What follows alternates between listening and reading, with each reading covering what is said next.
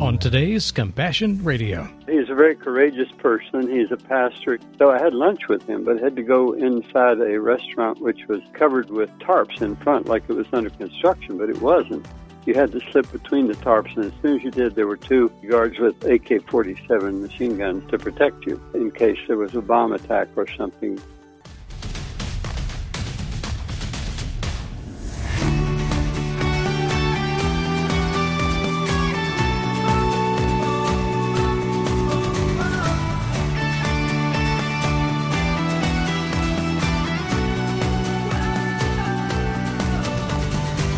Hello, and welcome to Compassion Radio. Always timely and always on the edge. We're glad to have you along for today's faith adventure. So, the world, it would seem, has abandoned Afghanistan. It's a sad story that's being played out on our TV screens if we're willing to look. But is the long destruction of a once proud country and the resurgence of the Taliban the only story? Not on your life. And Dr. Jim Jennings of Conscience International knows that for a fact. He's been there many times, and he just recently returned from a reconnaissance mission to see what can be done to make a difference for the most vulnerable, and how to do it in the name of Christ. This is the second episode of a three part series. If you missed yesterday's broadcast, please take the time to catch the podcast at compassionradio.com. We'll start with a recap of how we ended yesterday's broadcast.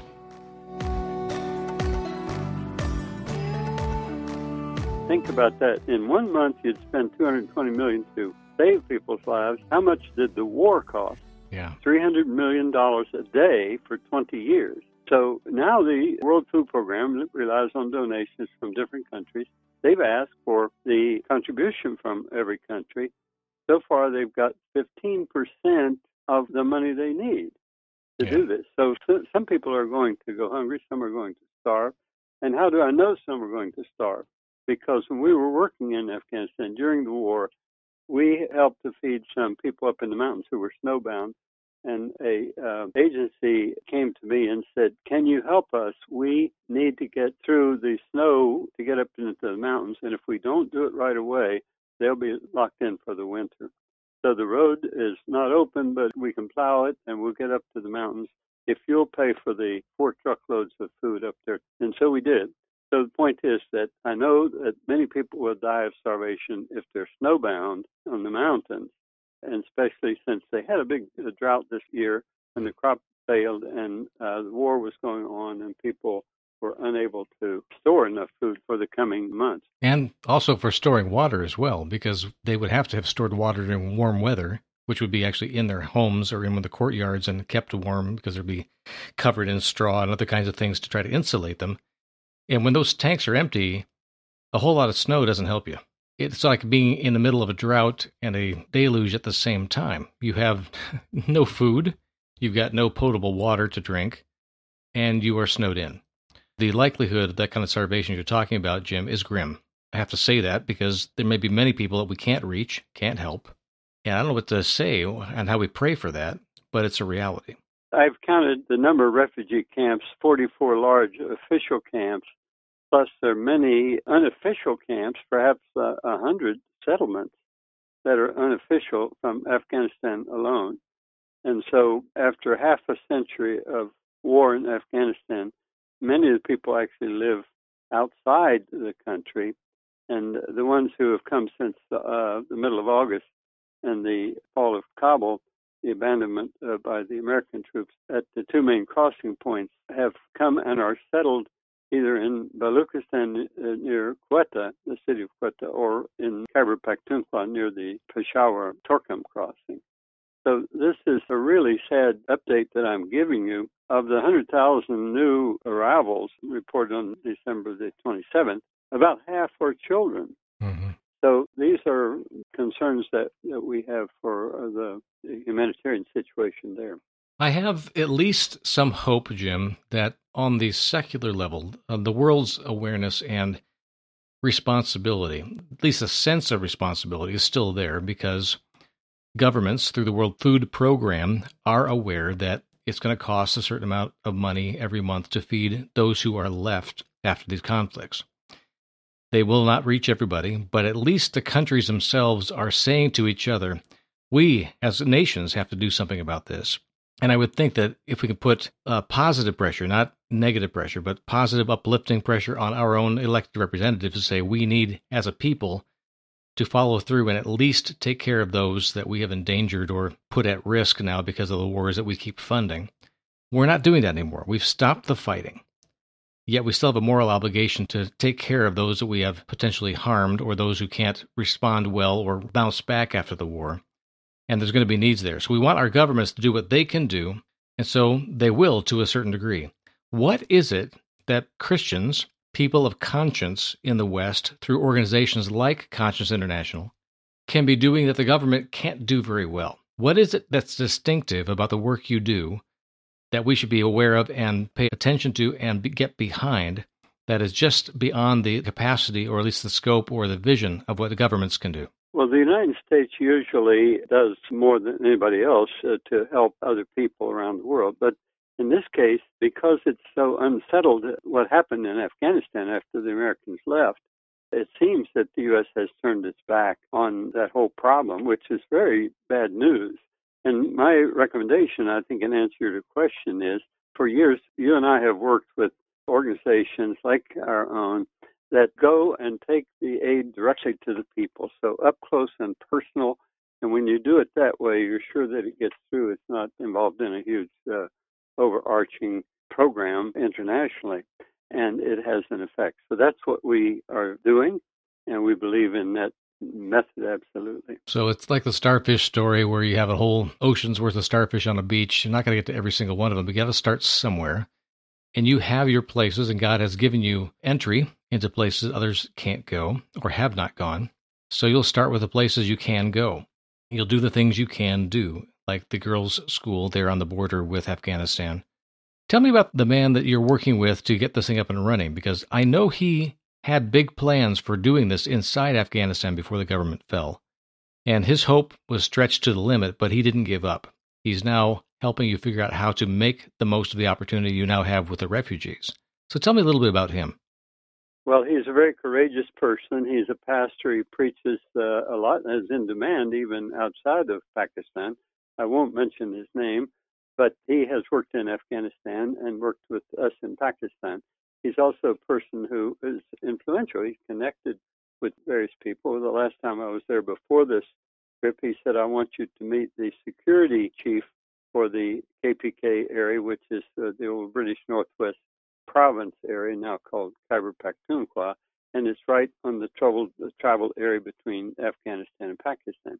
So I had lunch with him, but had to go inside a restaurant which was covered with tarps in front, like it was under construction, but it wasn't you had to slip between the tarps, and as soon as you did, there were two sturdy guards with uh, AK-47 machine guns to protect you, hmm. and so we could sit there in case there was a bomb attack or something that the facade was supposed to be covered. That's one meeting, and in this trip, I had a very important meeting with a high official, and I can tell you about it if you're interested. Of course, in hearing about that as well.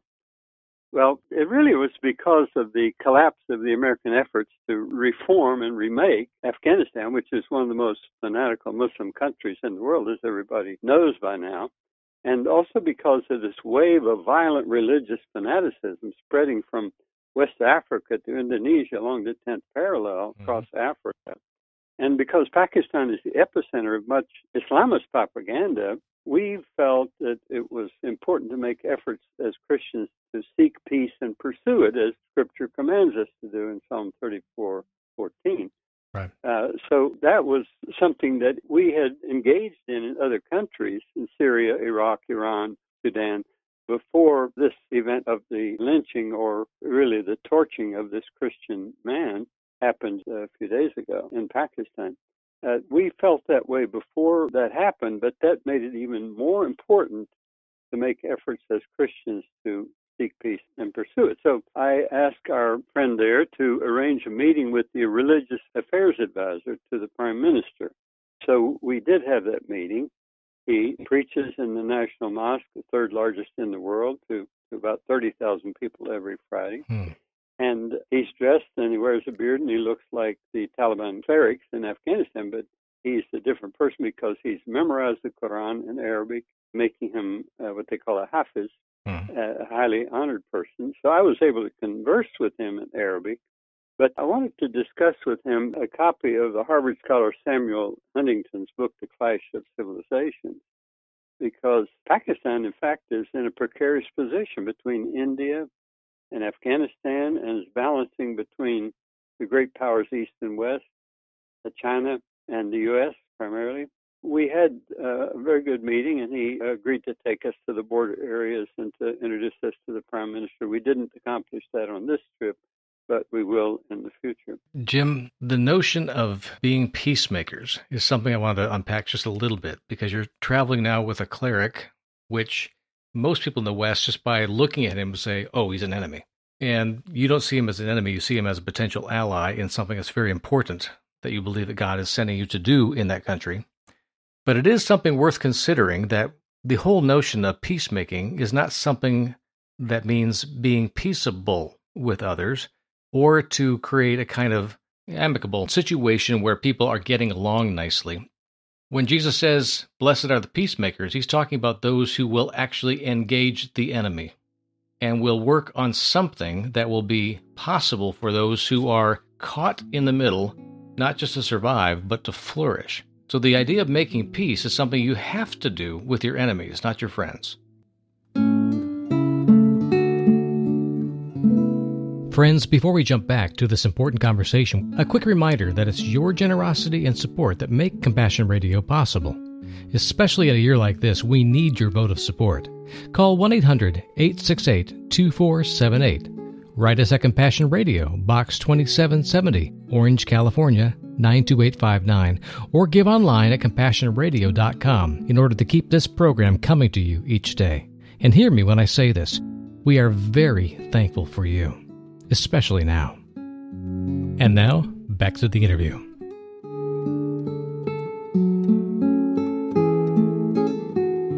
When Jesus says, Blessed are the peacemakers, he's talking about those who will actually engage the enemy and will work on something that will be possible for those who are caught in the middle, not just to survive, but to flourish. So the idea of making peace is something you have to do with your enemies, not your friends.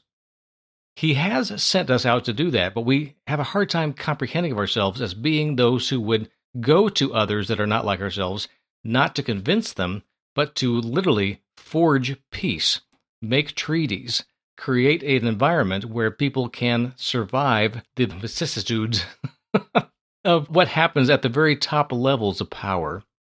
So, just if you can for me, describe what you mean when you go to these countries about being a peacemaker. Well, uh, Bram, I think it's very biblical. In fact, I think it's the heart of much of what the New Testament teaches us to do and to be as examples in this world.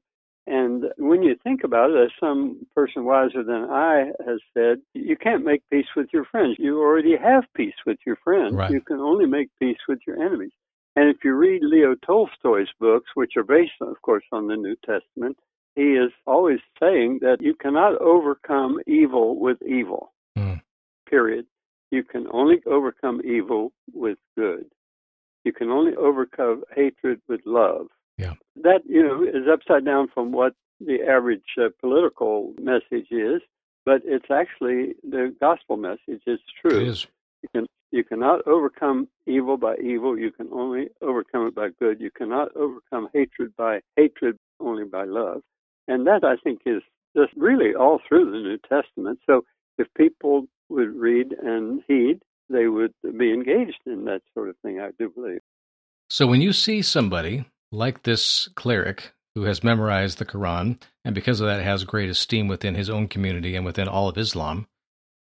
You travel with him because he has an intention to.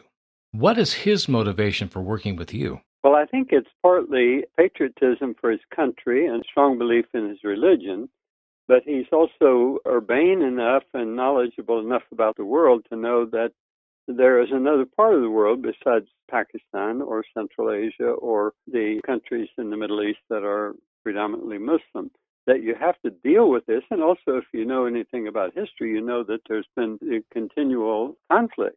And what uh, Samuel Huntington, the Harvard scholar who has written the book Clash of Civilizations, refers to if you, you deal with that history, you'll know that it's been a military conflict for a large part of the time, all the way from 732 in the south of France to 1529 in the nation of Austria, where the Muslim Christian conflict was a battlefield fight. Mm-hmm. And so he knows that in this world, because it's uh, shrinking every day with the capability of travel that we have, um, that there must be some kind of interconfessional, intercivilizational dialogue. So what I've said with the organization U.S. Academics for Peace that conducted these meetings with heads of state in the Middle East countries is dialogue is essential mm-hmm. or conflict is inevitable. Yeah.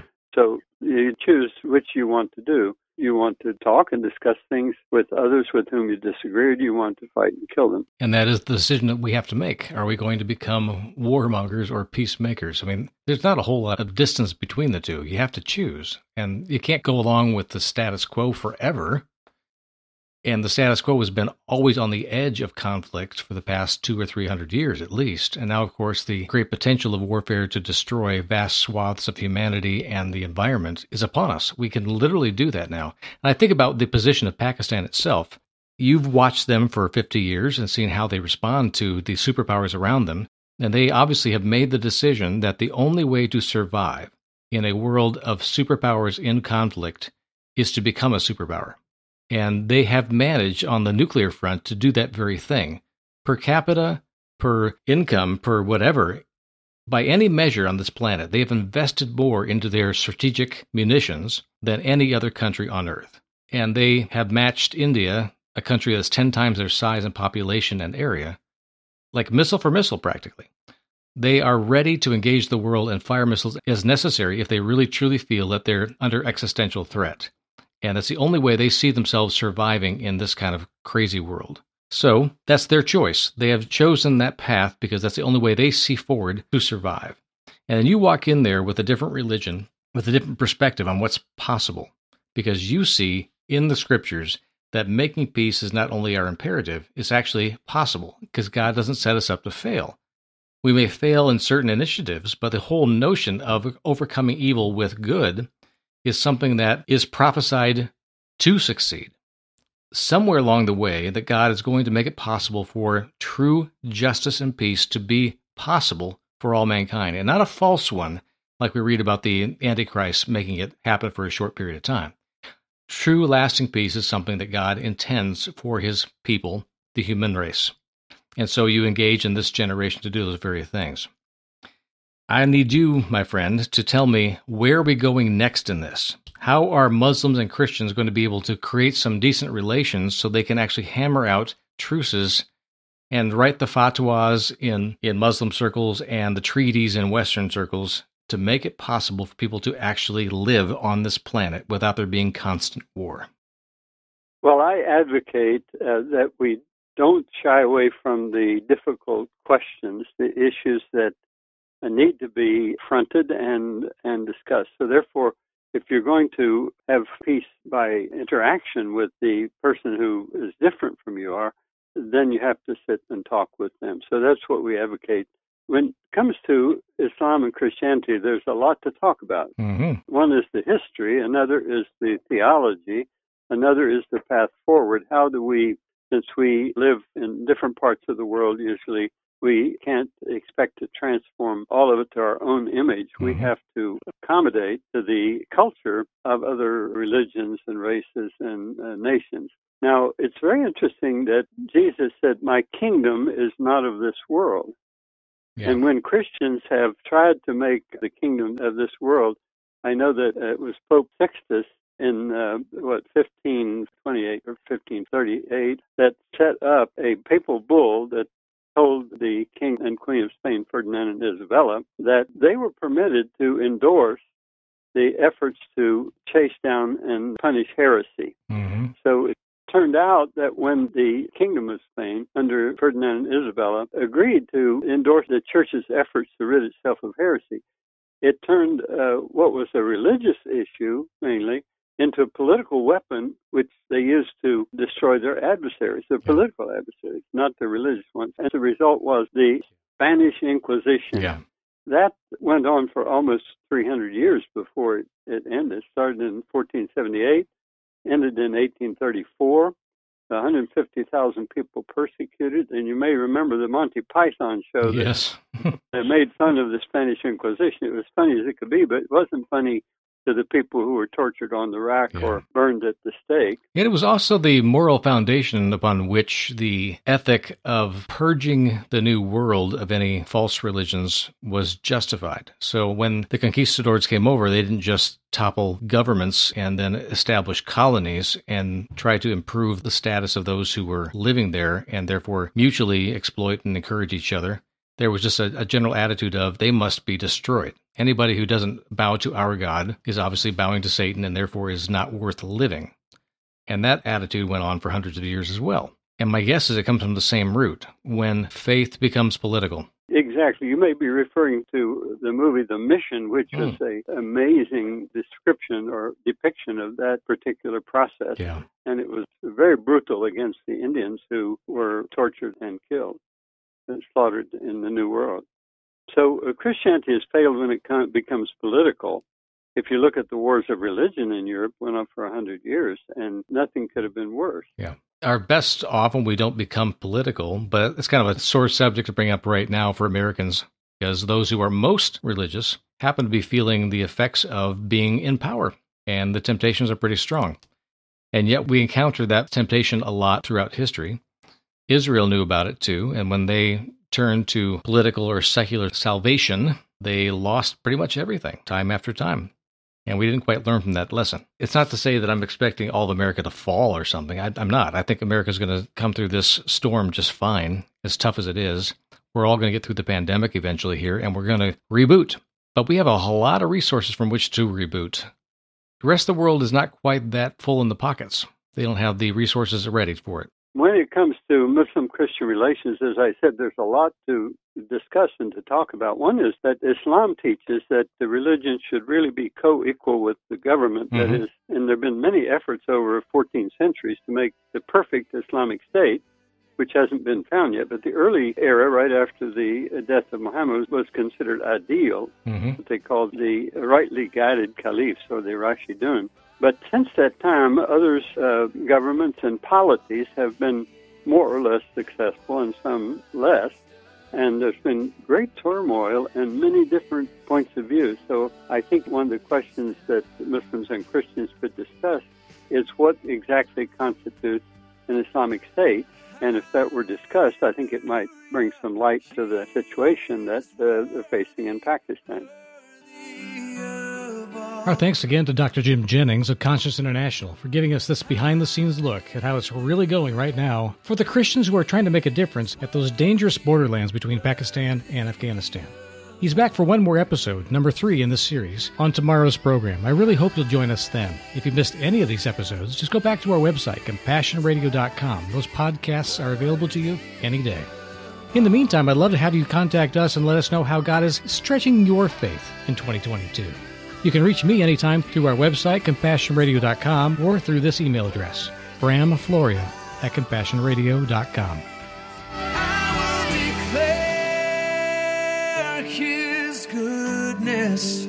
I will declare his love. My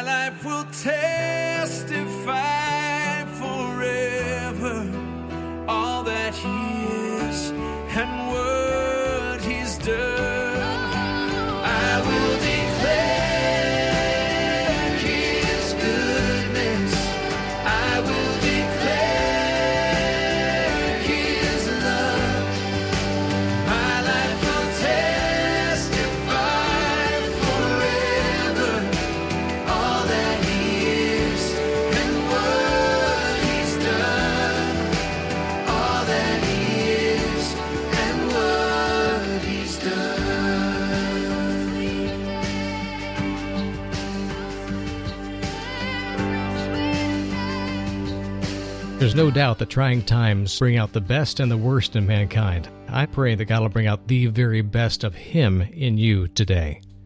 Thank you for standing with Compassion Radio in times like this. I think you know that we're a unique voice in Christian radio. Your generosity and your faith in us make it possible for us to continue doing what we do each and every day. Our radio stations, networks, and ministry partners around the world are counting on us to continue what we do so that they can do what they do. Quality Christian teaching and programs come to you because you support it. With all this happening in the world right now, Christian radio has never been more needed to bring you the truth, comfort, and challenge that we need to live a gospel filled life in the world. I humbly ask that you not forget us as we do the work we do for you. If you've never given before, would you consider doing so today? If you have supported Compassion Radio in the past, would you consider making us a part of your regular monthly giving plan? Thank you, friend. We're praying God's peace, provision, and courage over you today. The toll free number is 1 800 868 2478. That's 1 800 868 2478. You can mail Compassion Radio at P.O. Box 2770, Orange, California 92859. And we're online 24 7 at CompassionRadio.com. Don't wait, friends. Join us online to find out how you can be involved with this unique and timely ministry. Thanks for joining us today.